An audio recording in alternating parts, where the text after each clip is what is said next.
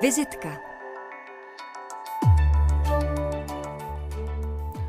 Dobrý den, dobré dopoledne. U dnešní vizitky vás vítá Ondřej Cihlář a já jsem nesmírně rád, že eh, to pozvání státě se hostem dnešního vydání vizitky je filmařka a kurátorka Kristýna Kopřivová. Ahoj. Ahoj Ondřej, dobrý den. Tak eh, je třeba říci, že dlouhodobým tématem Kristýny Kopřivové je teorie konfliktu a jeho společenská konstrukce a reprezentace. V doktorském studiu v rámci oboru mediální studia při Fakultě sociálních věd se zabývá právě vztahem mezi společenským konfliktem a identitou člověka a to na příkladech konstrukce pali- palestinské identity tamního videoartisty. No a určité aspekty dlouhotrvajícího izraelsko-palestinského konfliktu rozebírá i ve svém dokumentárním filmu Al-Amari, který by se dal e, přeložit jako dočasný nebo přechodný pobyt, k tomu se dostaneme.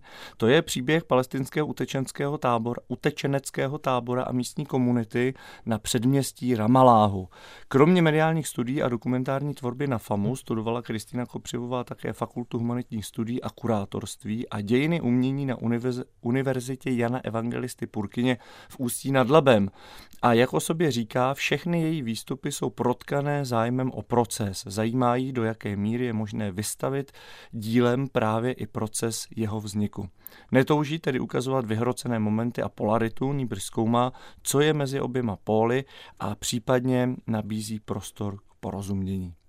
Tak eh, já doufám, že jsme na nic zásadního nezapomněli. Asi ne, akorát jsem se trošku ztratila v těch všech konstrukcích toho sociálního konstruktivismu asi trošičku. Jo, no tak dobře, tak na to rozpletem, no. na to rozpletem a bude to námi posluchačům trošku jasnější.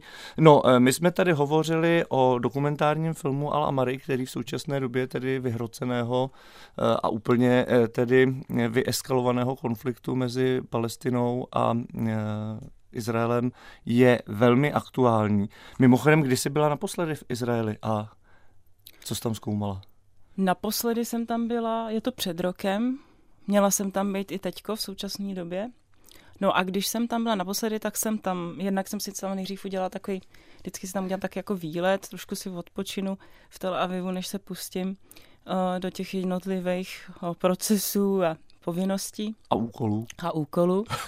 A pak jsem eh, jela do Ramaláhu, protože tam jsem dělala v podstatě část toho svého výzkumu, eh, která byla o tom, že jsem dělala rozhovory vlastně s místníma umělcema, do jakým, jakým způsobem oni třeba můžou kritizovat eh, přes vlastně ať už jednu nebo druhou stranu, jakoby v podstatě toho převládajícího diskurzu by se řeklo, nebo toho příběhu, ať už toho izraelského nebo toho palestinského, si myslím, že často jakoby my slyšíme o třeba tu sebereflexi nebo tu sebekritiku té izraelské strany, ať už v té instrumentální politice, i když tam třeba míň v té společnosti, ale ne tak úplně na té druhé straně. Takže jsem spíš se snažila hledat jakoby ty mechanismy, což je dobrý vždycky dělat, že vezmeš nějaký jako sevřený vzorec, jo, že asi hmm. vzorek lidí třeba, jo, že o, to je stejný, ať už je to film, že vybereš asi nějaký jakoby platformu člověka, někdo přes co můžeš vyprávět jakoby ten problém.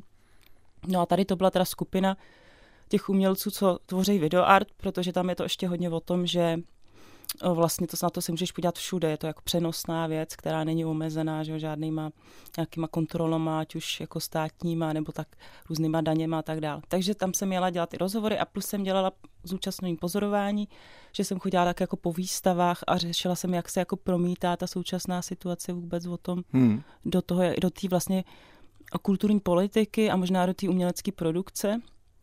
No a zároveň jsem tam cítila takový už vlastně ten bublající konflikt, už tehdy před tím rokem a myslím si, že pak na, na jaře, uh, nebo vlastně na ten před tím rokem zhruba, uh, to bylo cítit hodně i v té atmosféře, jak lidi mluvili a hodně už za poslední let, co už jsem tam pocítila na obou stranách, ale vzhledem k tomu, že jsem tohleto víc řešila v tom Ramláhu, tak uh, vlastně takovou jakoby trošičku pocit rezignace, to, to prostředí nějakým způsobem jako vylepšovat. Mm-hmm. Což asi na obou dvou stranách, jakože v podstatě dlouho to jelo, myslím si, že i ta, ty společenské vlny, že to jsou všude. A tady to jako, kdyby dlouho byl takový dojezd i se všema těma potížema a eskalacema konfliktů, které tam byly, mm, jako kdyby takový postoselský, to někdo i říkal, když to je hodně přehnaný, že jako mm-hmm. ještě mhm. tam furt nějaká šance na to, aby se ta situace mohla zlepšit. A byť už to třeba vůbec ra- reálně, racionálně nevypadalo, tak, tak furt jako kdyby tam byly nějaké nitky, které se promítaly třeba i do té alternativní kultury, kterou si hmm. myslím, že právě v Izraeli poznáš docela jednoduše, ale na té druhé stránce je to taky zakrytější, tam vidíš no. jako míň tyhle ty věci. Jo. Promiň, a... pojďme si říct, jak vlastně tady tohle, jak jsi říkala, že už vlastně bylo znát, že ta situace e, se začínala vyhrocovat, začínala probublávat právě třeba i do umění a kulturní politiky, tak e, jak se to projevuje? Je to třeba znát e, právě třeba na těch výstavách ve videoartu nebo třeba v koncertech e, různých kapel, které tam třeba jsou. Jo, pojďme si říct vlastně, mm-hmm. na, na čem ty si cítila, že ta situace už se mění a Já... že možná se blíží e, nějaká eskalace. Jasně, tohle byl takový jako kontext vlastně nekonkrétní a mm, tohle to, jako, to jsou dvě věci. Jednak to, co jsem říkala o té náladě, tak to cítíš všude, jakože i v ulici. A druhá věc, jak se to promítá teda, že už potom do nějakého to konkrétního tématu. A to, jak, jsem, jak to jako by bylo cítit, tak to bylo v podstatě už jako všude, jakým způsobem lidi o tom mluvili, to, že ty konflikty opravdu probíhaly, ale neprobíhaly ve smyslu, že by to byla jako Gaza versus Izrael, ale na tom západním břehu to bylo opravdu tak, že každý den byla nějaký typ prostě demonstrace nebo, se, nebo nějaký mm-hmm. roztržky, jo, ať už to bylo v, prostě v uprchlickém táboře, třeba Baláta, kde se tyhle ty věci mm. dějou často. Jo, jakže vlastně v podstatě, když si třeba jel po ulici, tak se tam už vždycky viděl kouř a něco se dělo, nebo se pořád demonstrativně na té třeba na té stra, palestinské straně byly, jakože v jednom kuse nějaký jako mm, jak se tomu říká, takový ty památný vlastně jako, že někdo umřel a ty uděláš um, pod, poctu jako tomu, že někdo... Kár se tomu říká případně. Uh, mezi no, Romy. No, takže v podstatě jako nějaký typ o, prostě z roztržky, ale, uh-huh. ale ty byly na té úrovni těch vlastně osadníků izraelských versus palestinských obyvatel západního břehu. A takým způsobem to vlastně hmm. bylo hmm. dlouho a vlastně nějakým způsobem, eh, a to se samozřejmě promítalo do toho, jak třeba o tom mluvili ty umělci, nebo jakým způsobem mm-hmm. mluvili o spolupráci třeba s případnou izraelskou institucí nebo nespolupráci, jako za jakých okolností oni vlastně spolupracují nebo nespolupracují. Hmm. No. Pardon, eh, my jsme taky zmínili určitý aspekty dlouhotrvajícího izraelsko-palestinského konfliktu, který, eh, kterých ty se dotkla ve svém dokumentárním filmu Al-Amari, který také zazářil eh, před dvěma lety na Jihlavském festivalu a jeho překlad je dočasný pobyt, což tedy ty si zmínila, že je nepřesné. Tak pojďme si říct vlastně, respektive pojďme si poslechnout pár zvuků z toho filmu, než se k němu dostaneme, protože to je taky věc, která, které si si se, kterou si se zabývala poměrně intenzivně a která taky do jisté míry vlastně eh, trošku ukazuje vlastně na tu jako dočasnost eh, vlastně dneska už ale jako poměrně eh, vlastně takového, hm, řekněme, usazeného problému, který tam je. V čemž, z čehož vzniká ten paradox té situace, jestli to dobře chápu. Teď ten paradox, myslíš, jako, jak, jako, jakým způsobem se k tomu stáhnout, nebo teď nerozumím přesně té otázce asi. E, otázku upřesním, teď poprosím, aby jsme si pustili mm-hmm. zvukovou ukázku. Tak po krátké ukázce z filmu Al Amari e, našeho hosta Kristýny Kopřivové, které te, který tedy e, si pořídila e, a uvedla a teda také eh, na Jihlavském festivalu eh, předvedla eh, publiku v roce 2020, tak by mě zajímalo, jakým způsobem bychom mohli doplnit ten zvuk o obraz, který jsme tedy neviděli, ale hlavně si říci vlastně, z jaké oblasti ten film pochází, protože Al Amar je název vlastně uprchlického tábora a ten podtitul je dočasný pobyt. Tak pojďme si mm-hmm. říct si o vlastně, jakou se jedná oblast, jak mm-hmm. je mhm. daleko od hranic vlastně a jak se tam dostala. Tam právě, jak jsi zmínil ty paradoxy, tak tam jich je hodně.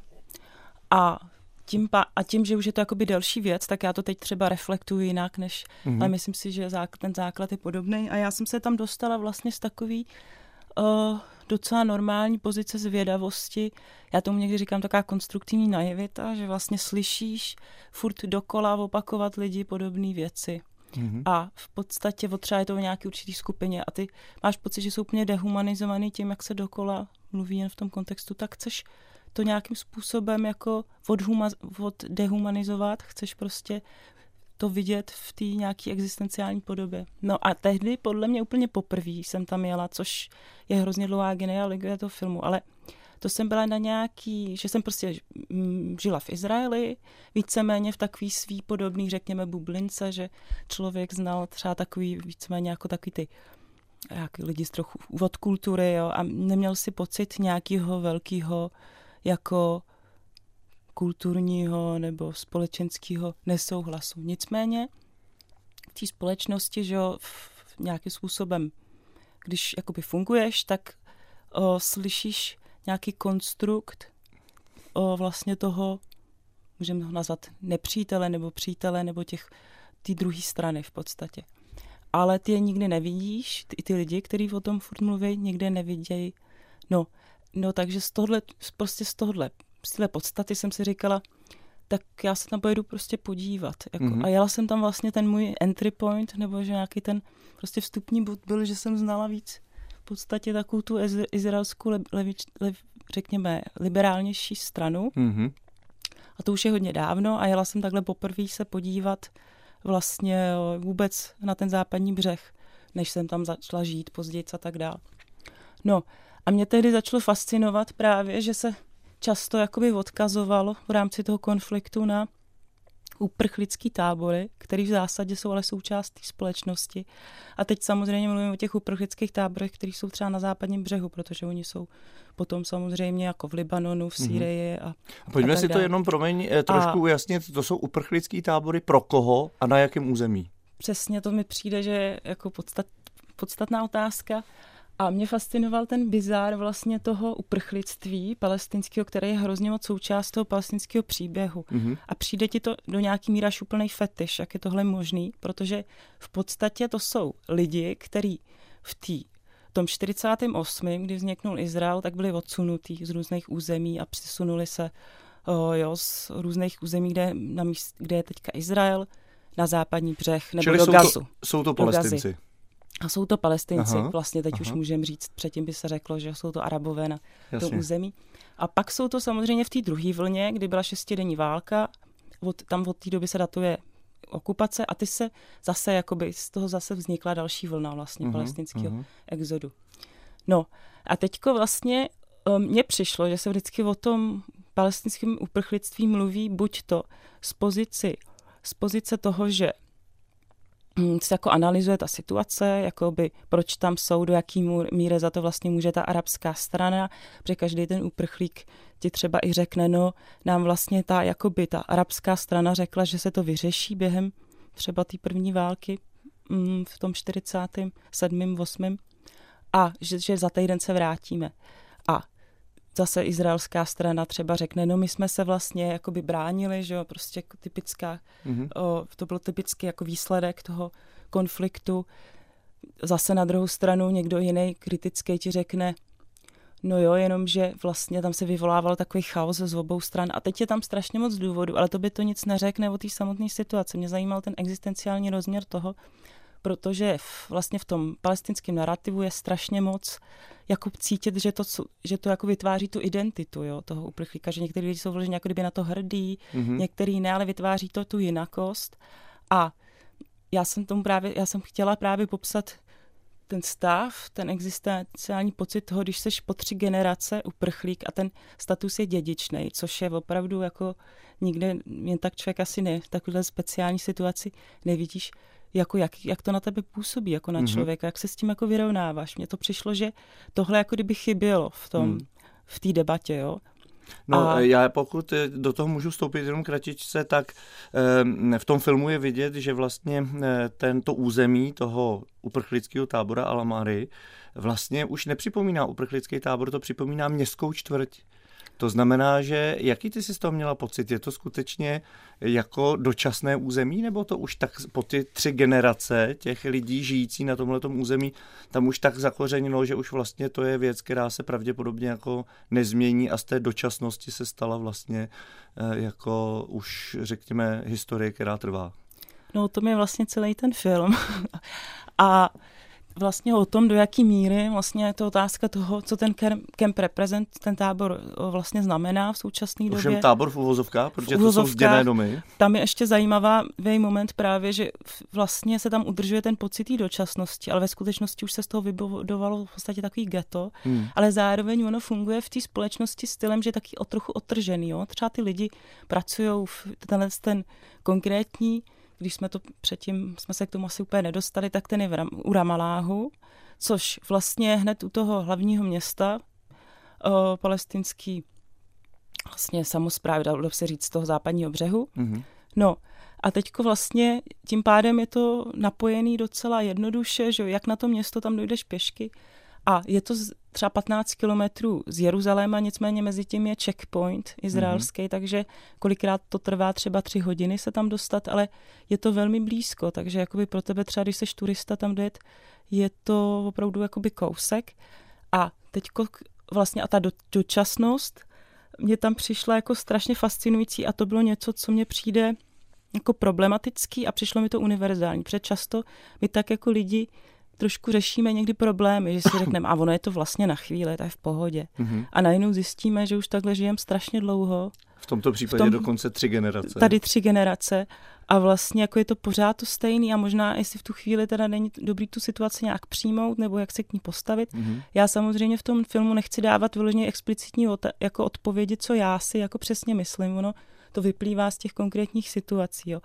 Ale vlastně do jaký míry, o, jako dává to tu otázku, do jaký míry tu dočasnost je dobrý udržovat. Hmm. Nicméně oni tam vybublávají i ty konkrétní jako nějaký kontexty, proč se to tak děje, jako do jaký míry třeba i ta vlastní řekněme, ta vlastní strana, která vlastně to do velké míry udržovala a oni vlastně ten, ten uprchlický, uprchlictví je nějakým způsobem se tomu někdy říká bargaining chip, jakože v podstatě to zlatá karta, s kterou se můžou jakoby hmm. nějakým způsobem vydírat všechny strany, jo. který se jako do toho konfliktu zasáhnou. Že to takový jako v něčem trošku výhodný status. Trošku, trošku výhodný, jako, že to taková výhoda, která vlastně nějakým způsobem z toho profituje, hmm. kde hmm. kdo.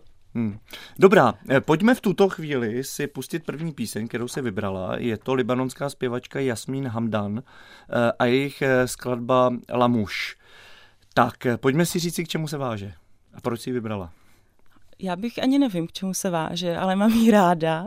A vlastně mně přijde, že nějakým způsobem možná reprezentuje nebo trošičku nabourává takový ten arabský, jako představu možná o arabské hudbě a zároveň ona je nepopírá, že tady se mi líbí, že často mám pocit, když člověk chce jako vytvořit jiný obraz, že to dělá tím, že to popírá, tím to vlastně potvrzuje. Že?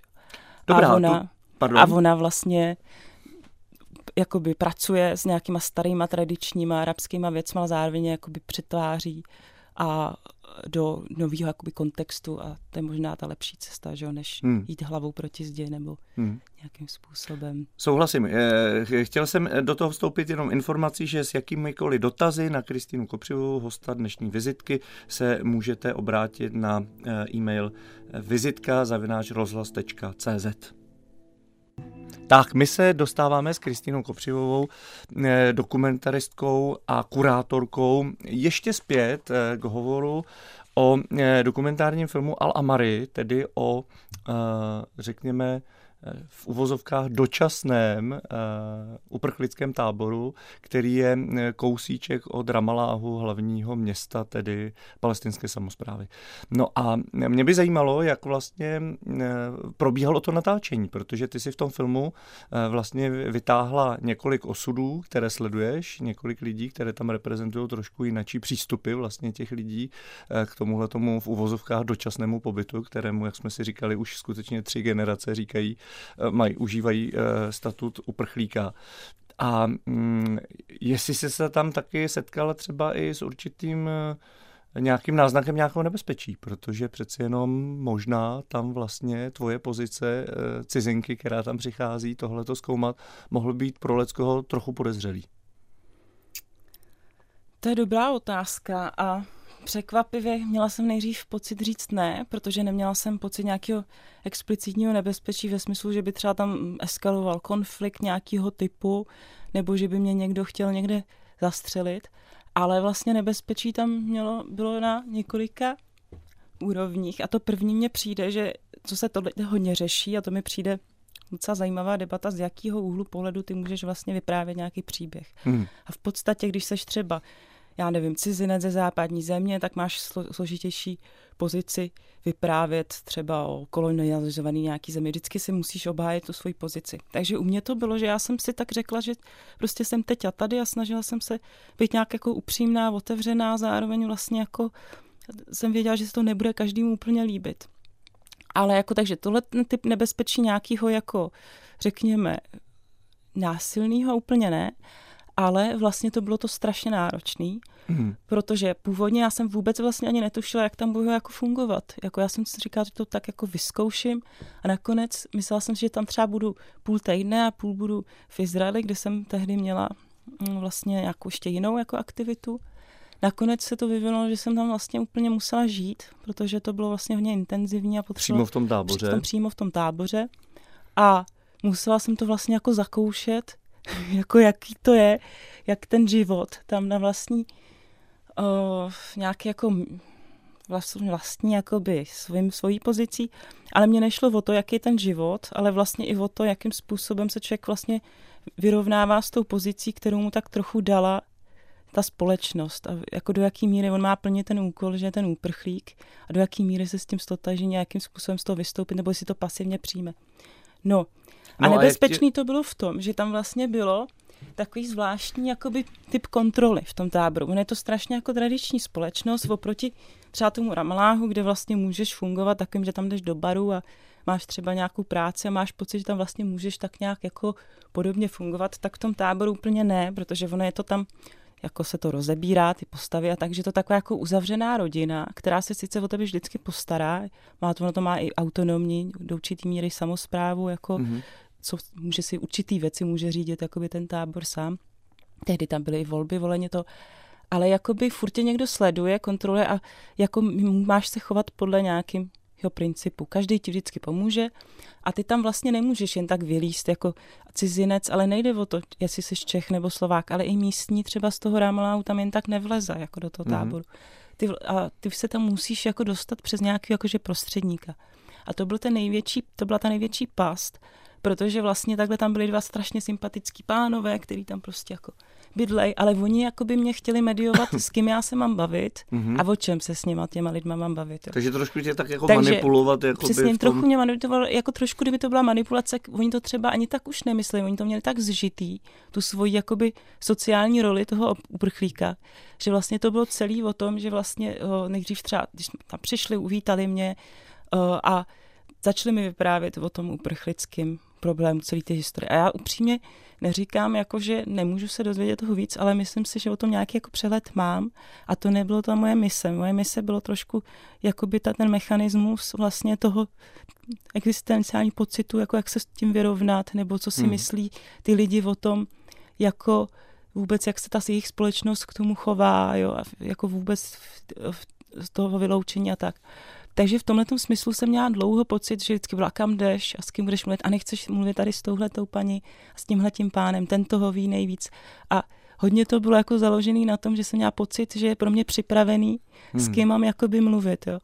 Takže pro mě bylo hrozně těžké zlomit tuhle bariéru. A já jsem teda upřímně říkala, hleďte, já vlastně tu fakt potřebuju jakoby otevřeně bejt a nacítit to. Jestli je to problém, tak teda to nebudu dělat, ale já nemůžu prostě tady jakoby jenom v podstatě chodit tam na to místo a tam, protože vždycky to bylo řečené, že je to nepř, jako nebezpečný pro mě mm-hmm. třeba. A tam vlastně moc nic nebezpečného nebylo, protože za chvíli tě všichni znali a, a vlastně jako měl si pocit, že ti vždycky, kdyby se ti mm. něco dělo, tak třeba zase někdo jiný tomu pomůže. Pojďme si říct takovou jako faktickou a... věc, kolik, kolik vlastně obyvatel tenhle, ten, tahle ta dneska už čtvrť, ale hm. tedy hmm. původně uprchlický tábor, kolik tam je vlastně obyvatel?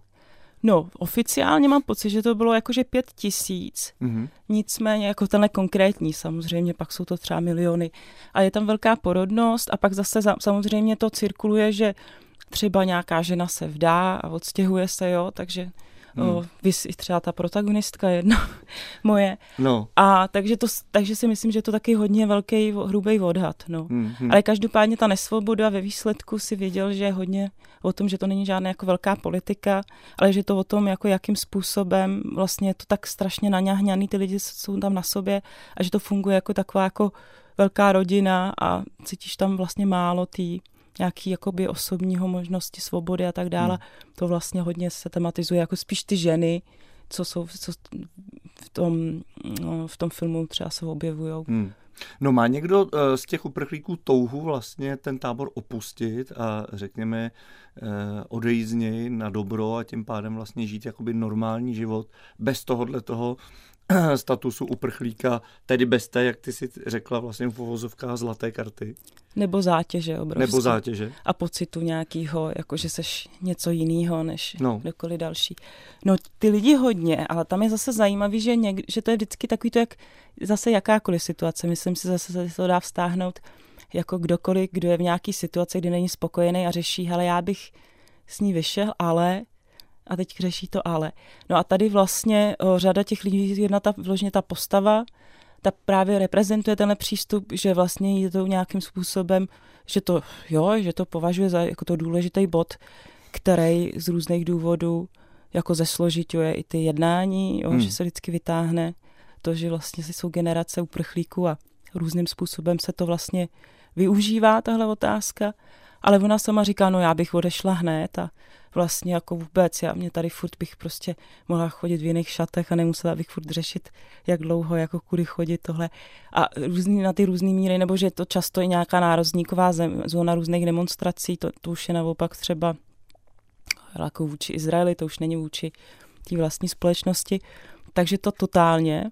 A pak je třeba zajímavý ten vývoj, protože pro mě už je to docela starý film, ale to téma vlastně toho zastavení té nudy, která mě to tom zajímala, ta vlastně nějakým způsobem se opakuje že jo, v těch mm-hmm. určitých otázkách, to zastavení, zamrazení. Tak ta vlastně jako uh, ptal se mě jednou někdo, ona vypráví vlastně ta jedna postava, nejmladší mladá jako vlastně žena, uh, že by vlastně všichni, kdyby všichni odešli, že by skončila tahle ta refugee story, prostě tahle ta vlastně uprchlická historie a proto by tam ty lidi měli zůstat. Ale tak trošku, myslím si, že nějaký diváci říkali, myslíš, že se to naučila ve škole? Nebo doma, nebo kde? Že trochu jako nevěřili, že to opravdu ten její postoj, prostě mm-hmm. tý 20 letý tehdy Že to je jako holky. autentický názor. Přesně tak. No, a ta se mezi tím teda odstěla do Ameriky a tam se provdala, mm-hmm. takže ta už tam nežije.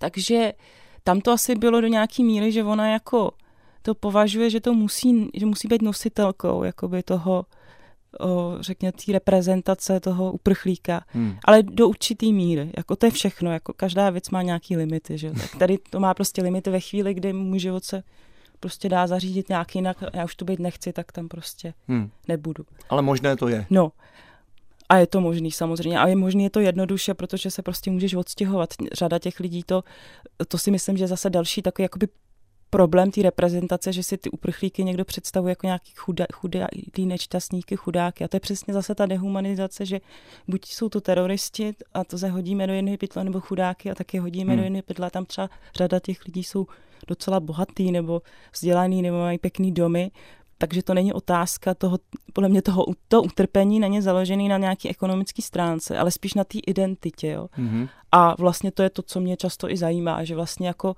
něco se tě strašně týká a někdy ani nevíš proč, tak zkoumáš, z jakého je to důvodu, jakým, proč to tak moc tvoří tvoji identitu. Jako je to prostě o nějaká ta historická událost, sociál, společenská, nebo tvoje rodina a tam jsou ty roviny různý, že jo, to hmm. trochu narážím asi už pak spíš na ten typ toho výzkumu než filmu, ale zároveň si myslím, že to řešíš tak trošku všude, že chceš pochopit, jak je to jako zkrátka možný, že tě to takhle moc definuje hmm. a když už vlastně v dnešní době máš pocit, že to úplně nemá takový asi smysl možná, hmm. možná má, jen to možná, ten smysl je v tom, že se člověk jako podivuje nad tím, že tak dlouho to může trvat že tak dlouho vlastně jakoby se ukájí tímhle tím statusem, možná, když použiju tenhle ten No a pak samozřejmě člověk hledá jako kdo kdo tě do toho nejvíc namontoval, nebo do jaký míry prostě, hmm. o, kdo z toho třeba profituje, nebo naopak ne a tak dál. Dobrá, eh, s tím filmem souvisí a ještě je třeba si připomenout, že pokud byste měli eh, chuť se na ten film podívat, tak je to možné na eh, portálu dokumentárních filmů Da Films. Je tento film Al Amari stále tedy k dispozici, takže to je asi možné na ně pozvat, je to tak? Ano, je to Nada Films. Ano, je to tak. No, ale s tím filmem souvisí i tvůj zájem o ten region, kam se pravidelně vracíš, eh, s kterým je také spojeno téma eh, tedy tvé doktorantské práce. K tomu se ještě tedy vrátíme, ovšem navrhuji, aby jsme eh, k tomuto přistoupili po další písni. Na řadě je berlínský hudebník a producent Bonaparte vlastním jménem Tobias Jund a vybrala si skladbu Too Much. Tak kde si na ní natrefila? To už asi dlouho, ale myslím si, že to krásně hodí teď do toho vyprávění, protože mně přijde, že to jako na mě to má vždycky ten pocit toho, že taká ta nadsázka, to, když se člověk snaží jako do hloubky něco vysvětlit, ale teď vlastně jako tím nevysvětlí skoro nic, že někdy je hrozně jednoduchý, je mnohem jednodušší prostě říct nějaký výseč. A to too much, že you know too much, tak je to taková ta jako hra vlastně s tím, že možná když toho se snažíš popsat hodně, tak možná tím se stáváš možná i trošku blbec, jakože, když to řeknu pře, jako přehnaně, že vlastně někdy, když se hodně věnuješ něčemu, tak si přijdeš, že tě to spíš oblbuje, než když pak můžeš trochu o to povodstoupit a možná si z toho třeba udělat trochu legraci. Což se nám podaří prostřednictvím následující písně a já připomínám dotazový e-mail vizitka rozhlas.cz.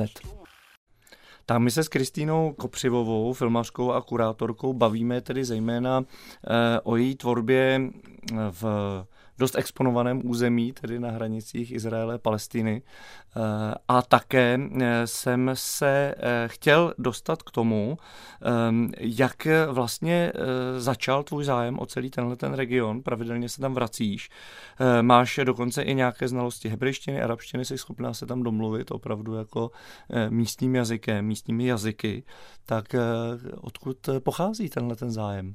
Hmm, to je vlastně dobrá otázka, protože uh, Uh, nejsem si jistá, jestli se vlastně na to dokážu úplně odpovědět. Zase to byla taková spíš náhoda vedla k náhodě.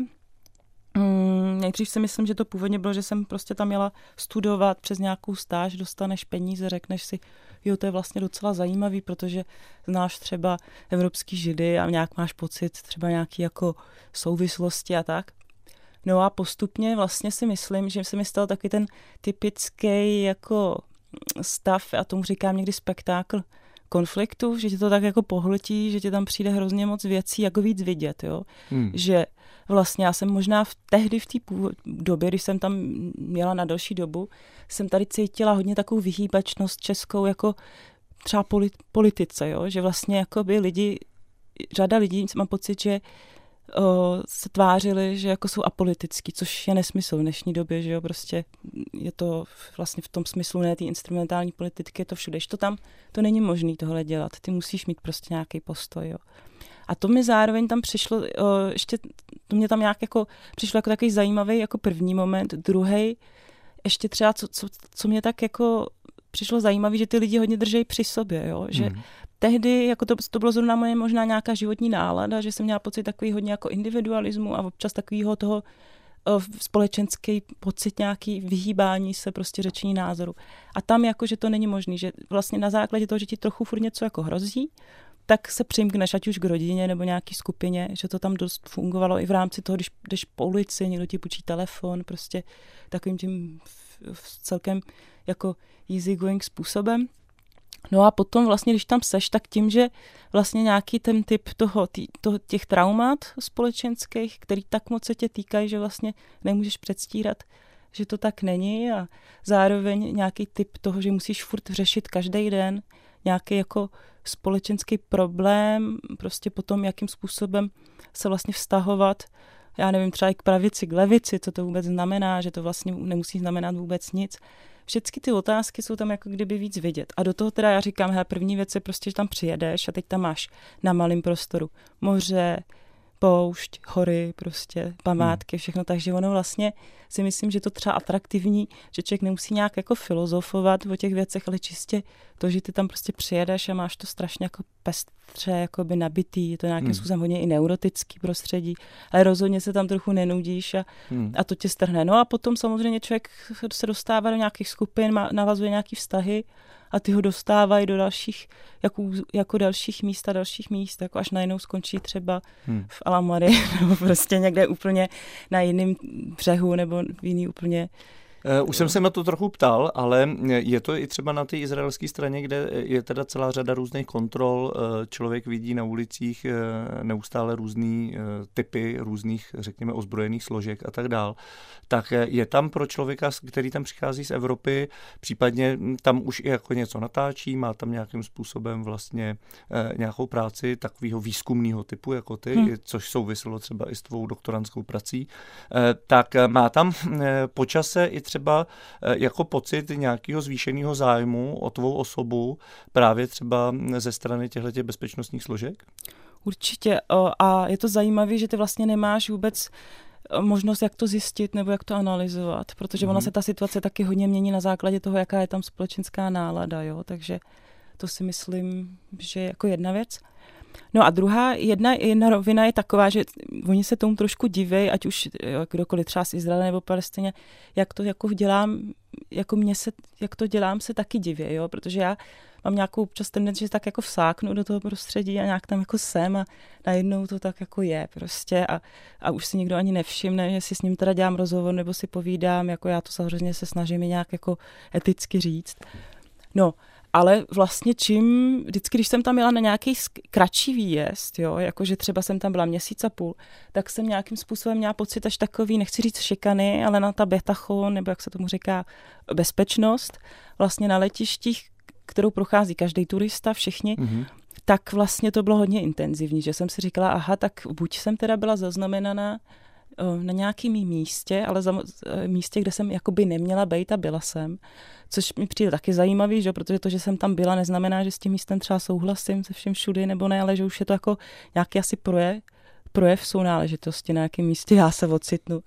A Uh, no tím a znamená pádem to, to znamená jako to, že, nějaký že ty, intenzivnější rozhovor třeba při No a to znamená příletu, tak, nebo... že samozřejmě jsou, je to taková, já už tomu říkám, to už by bylo taky na film, ta cesta, jakým způsobem se člověk dostává na letiště, ale je to v, v té kontrole, kontrole přímo na tom letišti a je to hrozně nepředvídatelné, že jednou jsem vlastně jela až vlastně ze západního břehu úplně složitou cestou. Taxikáři mám mě často tyhle ty různý taxikáři, kterých chytneš po cestě, to ještě by bylo jako, to je taky taková sama kapitola pro sebe, tak vlastně oni třeba jedou na černo, takže ti začnou vyprávět, že máš říkat, že jsi jejich kamarád, teď ty mm-hmm. nechceš, protože by tě to samozřejmě nějakým způsobem, jako by to o tobě řeklo, když jsi všude byl. Ale je to v podstatě takový typ rozhovoru, který v, o, se podobá jako výslechu, že se u tebe mm-hmm. střídají různý typy od těch nejníž postavených možná těch Těch úředníků, těch úředníků řekněme, no, mm-hmm. až po těch nejvýš možná postavených, protože často to třeba bylo, že já jsem něco řekla a oni zavolali někoho jiného, protože neumějí, neumějí si poradit s tou informací. A může to být i třeba, by to mohl být nějaký vtip. A vlastně jaký princip je, že jednou, jako, že nemáš být nervózní, to říkají ti všichni úplně jako ze všech stran a tak dále. Mně se jednou stalo, že jsem prostě toho měla hodně, teď jsem přijela na letiště a byla jsem nervózní a trvalo to třeba skoro hodinu, ten rozhovor. A já jsem pak říkala, tam řekněte mi, co je za problém a snažila jsem tak jako transparentně říkat různé věci do určitý míry. A mě pak říkají, no a proč byla nervózní? A jsem říkala, no já jsem čukla prostě v objektiv kamarádovi a, a oni, aha, úplně se jim jakoby ulevilo. Jo, jo. A jindy zase třeba o, to pro, provází tak, že je tam nějaký zase typ člověka, že to č, typ od člověka a tam se třeba shodneš o, na výběru nějaký nebo třeba na vkusu hudby, nebo na tom, jaká je dobrá umělecká instituce prostě okolo Jeruzaléma, nebo tak a najednou to jde úplně hladce. Jo. A že ten princip je složitý, ale naposledy to bylo tak, že mi uletělo jako letadlo mm-hmm. a vlastně i místní Izraelci se zastávali, kteří viděli, že jsem tam strašně dlouho a furt procházím těma kontrolama a šacením a tak dále jako ať už mě pustí, že oni už chtějí taky odletět a že mi to přijde naprosto nesmyslný. Hmm. No a teď a taky samozřejmě to téma i, jakým způsobem vlastně, jako jak ti to přijde nějakým způsobem efektivní vůči jako té bezpečnosti toho státu a do jaký míry, jako jak ty máš na to reagovat, jo? že to je vlastně zajímavý, hmm. že je to nějaký typ kontroly a že tam vlastně vidíš, že se tam propí nějaký mechanismus toho, že ty vlastně nejsi nejsi čtený tou svojí aktivitou, těma názorama, ale spíš, kde ty jsi vyskyt. Jo? A to už jakoby o tebe vypráví hmm. nějakou tvoji vlastně jako sounáležitost a přitom to tak nemusí být. A to samozřejmě ukazuje, jak ten konflikt samozřejmě je i pro tu mezinárodní společnost živou, živej, že jo? protože když jedeš do Německa, řekneš, že mapuješ třeba nějakou Hitlerovu historii, tak ti nikdo automaticky asi nevonálepkuje jako někoho, kdo je příslušníkem třeba nějaký neonacistický strany. Hmm, že? Hmm, rozumím. Eh, pojďme se ještě podívat na to téma, eh, aspoň krátce, protože máme už opravdu jenom pár posledních minut, eh, kterým, kterým se zabýváš také, a to je palestinský videoart.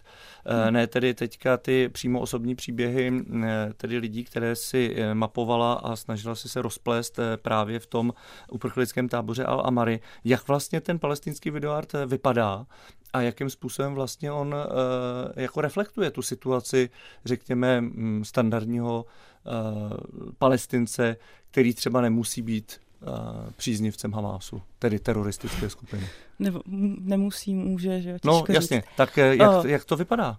No, vizuálně to vypadá dost stejně jako, nebo samozřejmě neříkám, že každý díl vypadá stejně jako to druhý, ale je to stejný typ, řekněme, nějakého jazyka. Myslím si, že západní publikum tomu dobře rozumí v těch, těch 90. let, kdy se to začalo rozvíjet. A vlastně mm, ono to je, podstatě ty tvůrci to i adresují tomu západnímu publiku. Takže na tom není nic tak jako, co by tě asi úplně překvapilo. Mm-hmm. A, a tam je spíš uh, asi takový mechanismus, který se zdá, že je úplně samozřejmý, ale vždycky ho tak trošku zapomínáme. A to je, že on vlastně vypráví ty ty trauma historický a různý ty vlastně ty takový ty konkrétní věci, které se týkají, řekněme, o, nějakého ty pocitu té oběti, nebo naopak vymanění se z té oběti, udělat si z toho nějakým způsobem legraci. Ale tím pádem ty máš pocit, že vlastně jako kdyby říká ten palestinský příběh, ale zároveň relativně přístupně, jo? že ono to není, že by se vymezoval, protože videoart no, není asi takový prostor, že ona to je to většinou třeba na pětiminutová záležitost, mm-hmm. že, nebo tříminutová. A to není, že oni by se přemožně vymezoval, že tak si myslí něco jiného, což samozřejmě ty lidi pak, když se s nima bavíš, se vymezují mnohem víc. Ale že se snaží, že to jakoby, ani to není o tom, že by ten člověk to cíleně dělal, že člověk umělec, tak to asi úplně nedělá, proto aby se zalíbil primárně, ideálně ale vlastně to podle mě jedna z mála možností, kdy můžeš ty trošku slyšet nějakou jako trochu demokratičtějším způsobem, nějakým způsobem přístupnějším mm, ten narrativ, ten vlastně ten diskurs trochu jinak, protože jinak máš pocit, že furt slyšíš, že hrozně často slyšíš vlastně takový ten vlastně princip nějakého toho pocitu toho který tvoří tu oběť, jsme teda ty mhm. chudáci, prostě pojďte nás litovat a podpořit nás, nebo jsme teda, jsou to teda ty teroristi, který musíme všechny odsoudit, ale nějaký normální, jako demokratický, kriticky přemýšlející model. Hmm. A i přesto zase to nemůžeš přeceňovat a myslím si, že to ukazuje obecně tu roli umění vůbec, co tam může udělat pro, ten, pro tu proměnu toho, řekněme, příběhu, narrativu, nebo jak to nazveme, jo? protože na to nemůže úplně změnit. Hmm. Jako. A ten člověk nemůže úplně jako vystoupit ze svého prostředí. Ale může třeba nějak to jenom narušit, nebo nějakým hmm. způsobem o tom třeba říct v humoru, nebo jo, takže jaký typ mechanismů vlastně může, jak tomu může pomoct, aby prostě Jakým způsobem se vlastně ten videoart šíří? Je to v rámci standardního způsobu, jako u nás, třeba v galeriích a tak dál, nebo eh, je to eh, taky třeba, eh, tam ti umělci naráží, řekněme, na nějaký odpor nějakých úřadů, to znamená, je tam třeba něco jako je vlastně kontrola těch, těch výstupů, nebo vlastně je to úplně jako nekontrolovaný tok vlastně toho, té výroby a pak toho konzumování vlastně těch, těch eh, výsledků? To je právě mm, dobrá otázka v tom smyslu, že proto je dobrý si vybrat vlastně to, ukazovat jako v podstatě nějakým způsobem možnou proměnu nějakého jako vyprávění národního příběhu ten videoart, protože vlastně ty média v Palestině nejsou svobodný, ty vlastně jsou jako pod kontrolou o, řad, jako vlastně mm, tí samozprávy a zároveň tam funguje taková jako autocenzura, je nějaký typ strachu mm-hmm. z té mhm. kritiky. A potom pak je vlastně nějaký způsob třeba víc materiální umění, který podlíhá zase různým těm daním přes Izrael a tak dále, takže to zase má taky nějaký složitosti. A ten videoart se může šířit, že jo, vlastně docela velmi demokraticky, svobodně, tak jako Takže je to svým způsobem vlastně underground, takže, jako. Takže svým způsobem jo, na druhou stranu už dávno taky ne, že jo, protože už nějakým způsobem třeba i některé ty věci jsou už hodně slavné a naopak už se třeba i vyprázdnily jak, tolikrát, mm-hmm. jak se tolikrát, jak se jako vystavovali v různých kontextech a vlastně fungovali spíš už pak, podívejte se, jaký, jaký dobrý lidi, nebo mm-hmm. tam existují až takovou tou jako zase propagandou nějakým způsobem pozitivní nebo negativní, to je jedno, spíš pozitivní v tomhle případě. Mm. No a pak spíš, co, na tom, mm, co mě na tom ještě zajímalo, spíš ty možné spolupráce, přes který se právě ta kulturní politika se hrozně moc poznají ty postoje, že jo, nějakých segmentů společnosti třeba jako, to už je takový kliše, ale většinou vždycky se ptají těch umělců, těch izraelských taky, ale tam vlastně všichni ty izraelský vlastně se spíš vyznačují, že chtějí spolupracovat že s těma palestincema, chtějí se s nima potkat a vlastně od těch 90. let, kdy ta jako separace těch lidí je čím dál tím větší, tak to úplně není možné. Když to z té druhé strany, oni tak úplně nechtějí, že jo? Vždycky mm-hmm. oni mají pocit, že by tím vlastně posloužili jakoby ještě tý, řekněme, tý, tomu nějakému útlaku, který mají pocit, eh, jako jo, že by jakoby vytvářeli, oni tomu často říkají, nebudu podporovat jako ten, tu mašinérii. Jo. A, mm. Ale za určitých okolností jsou ty lidi ochotní třeba spolupracovat a pak se tam dějou takový zvláštní bizáry, že já třeba některý ty o, palestinci, kteří žijou v Izraeli, mají třeba izraelský pas, jsou z východního Jeruzaléma, tak studovali na izraelské instituci. Takže tím pádem museli produkovat normálně na izraelské instituci. Já mm-hmm. jsem mhm. se ptala toho jednoho umělce, no tak tam produkoval, tak evidentně asi normálně spolupracuješ. On řekl, no jenom v určitých případech a vyjmenoval ty podmínky, jako, který to musí být. Já jsem říkal, a tak když si stejně jako by vyprodukoval ty věci na té instituci, on řekl, no já to vždycky nedodělal a dodělal jsem to až potom, když jsem vyšel jakoby z té školy, abych tam nemusel být o, ta pod, podepsaný, že to pod hlavičkou té izraelské instituce. A to mě třeba přišlo zajímavý taky konkrétní typ bizáru. Takový trošku legrační odboj. Takový jako odboj, nebo naopak třeba zase ty jiný palestinci, kteří mají izraelský pas, tak ty cítějí obrovské jako vykořenění z obou dvou stran, že, že jsou braný tou mm, palestinskou stranou třeba ze západního břehu jako někdo, kde je trošku jiný, a je, ať je v Izraeli a že, hmm. že vlastně jako to trochu není, není to, že, trochu, že to nejsou, není součástí společnosti a třeba oni by se chtěli nějak přiblížit, ale nejde to. A na druhou stranu se necítí ani úplně, že jsou v součástí té izraelské společnosti, takže já už tady, tady dělám znamení, že už musíme končit, protože čas nám vyprchává. Vizitka s filmařkou a kurátorkou Kristýnou Kopřivou se blíží ke svému závěru a ta eh, je spojená s písní Pevnost Boyard. Proč tahle ta krásná, eh, fenomenální, eh, téměř vlastně ikonická dneska už píseň uzavře naše dnešní setkání? No tak je to taková jinak vzpomínka na dětství a vždycky si na to vzpomenu, že to jako když člověk mm, o něco se snaží v životě, ať už je to cokoliv, tak vlastně jako když jsem byla jako dítě, tak jsem si představovala, jak člověk jako musí překonávat ty pavouky a všechno, aby se prostě dostal jako k tomu cíli a, a teď prostě v dospělosti, vždycky, když jsem to zaslechla, tak jsem si to jako na to vzpomněla a tak jsem si to vizualizovala, jak, vizualizovala spíš jako takovou pohádku, která mi dává energii, když mám problém třeba s nedostatkem energie, tak mm-hmm. si to jako pustím a nějakým způsobem mě to tak jako dobře jako nakopne. Tak doufám, že to nakopne také vás, posluchače dnešní vizitky. Já moc děkuji za tvou návštěvu. Hostem byla Kristýna Kopřivová, filmařka a kurátorka. A jenom připomínáme, že tvůj film Al Amari, o kterém jsme se z velké části také bavili v dnešní vizitce, je možné vidět tedy na, eh, na Da Films tedy eh, na tomto místě dokumentárních filmů, který je dostupný eh, přes internet z každého počítače. Díky moc. Díky za pozvání. Od mikrofonu se loučí Ondřej Cihlář.